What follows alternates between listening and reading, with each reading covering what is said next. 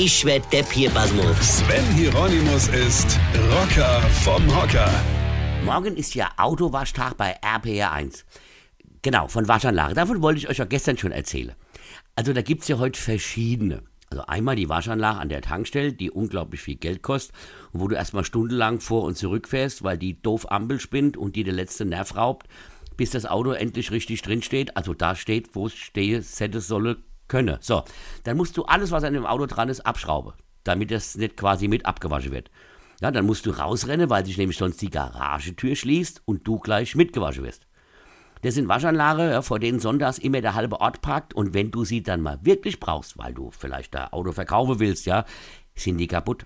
Ja, dann gibt's diese Selbstwaschanlage. Da macht man das selbst. Da schmeißt du Geld in den Automat und dafür bekommst du Wasser und Bürstenzeit gut geschrieben.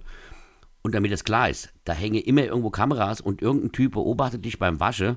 Und wenn du dann fast fertig bist mit deinem Auto, dann dreht er den Wasserhahn zu, damit du noch einmal Geld einwerfen musst, um die hintere Stoßstange noch zu säubern.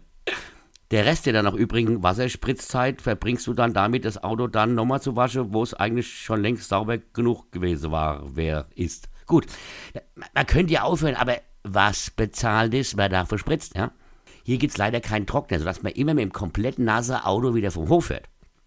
Mit dem Auto, dessen Scheibe voll mit Wasser sind, sodass man nichts mehr sieht, wenn man da wegfährt.